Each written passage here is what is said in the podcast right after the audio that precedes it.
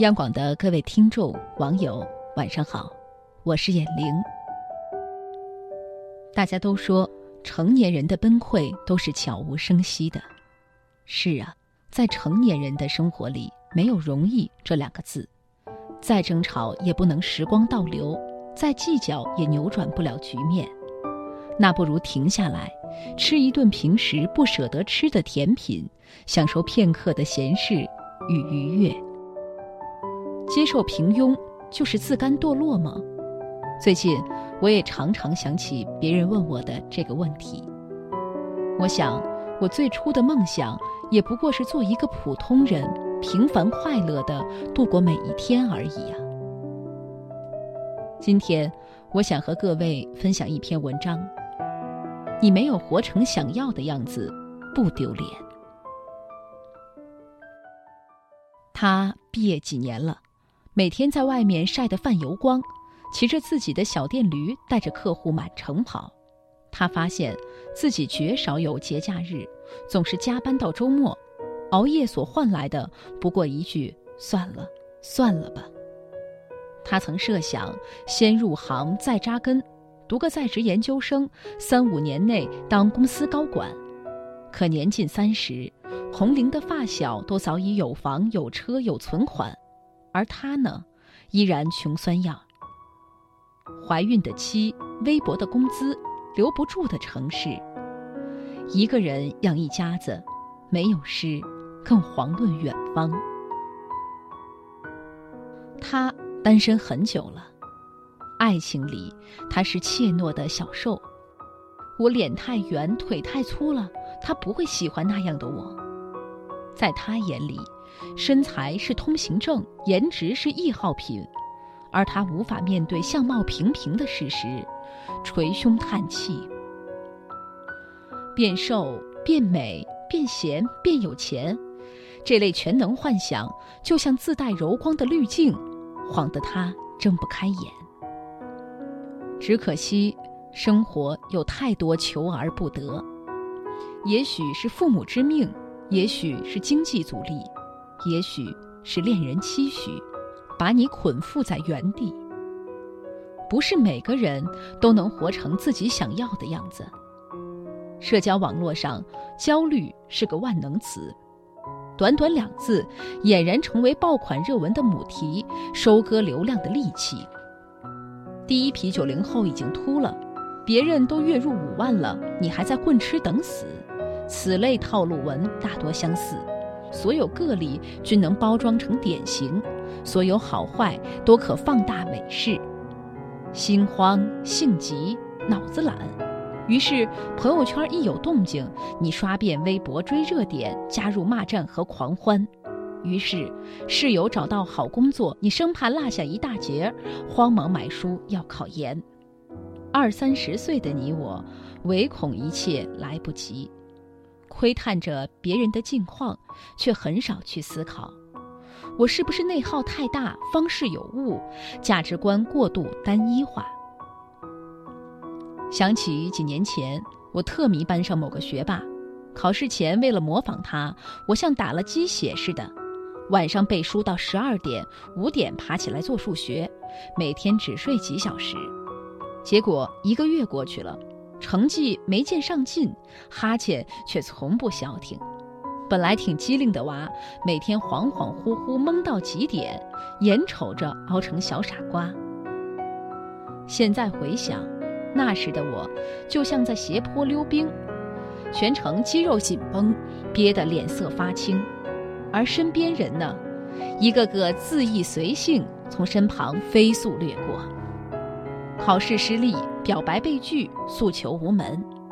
当想要的和所拥有的落差甚大，要么速成，要么泄气。就这样，世界慌了我，而我慌了心。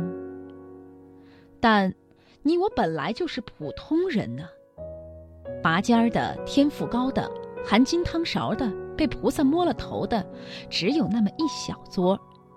没活成想要中的样子，是常态。怕只怕你一厢情愿地寄居在全能幻想里，妄想用最短的时间、最高的效率换来最佳的反馈和认同。电影《比海更深》中，男主良多就是个矛盾体。人到中年，一事无成，他自诩大器晚成，想当作家却倒腾不出作品，想妻儿在旁早已离婚多年，想买房子常年赖在母亲家。除了耍酒疯，只好一遍遍自问：我的人生到底哪里出了问题？我为什么总是事与愿违？对良多来说，他没活成想要的样子，除了客观的牵制、环境的羁绊，更多的是主观的退避、自我的疏懒。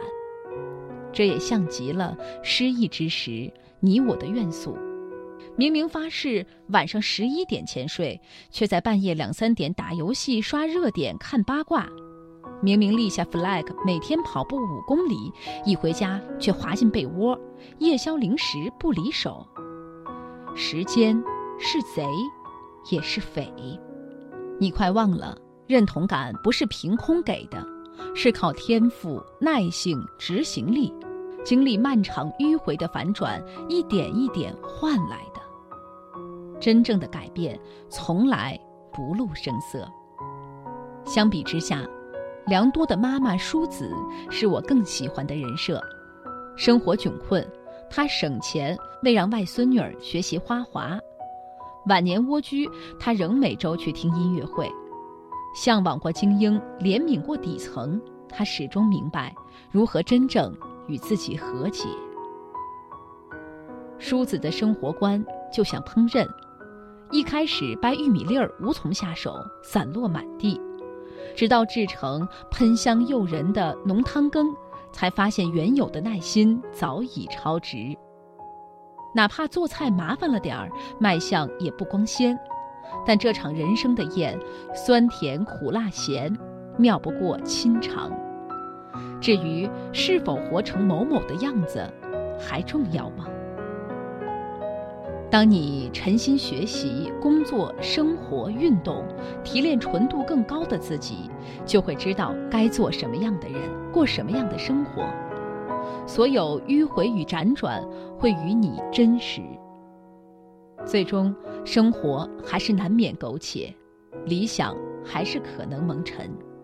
但就像梳子说的，人生其实很简单。你总是爱追逐虚妄的理想，执着于逝去的无法实现的东西，过好每一天就行了。水远山长，来日可期，你怕什么来不及？好了，今天的分享就到这儿，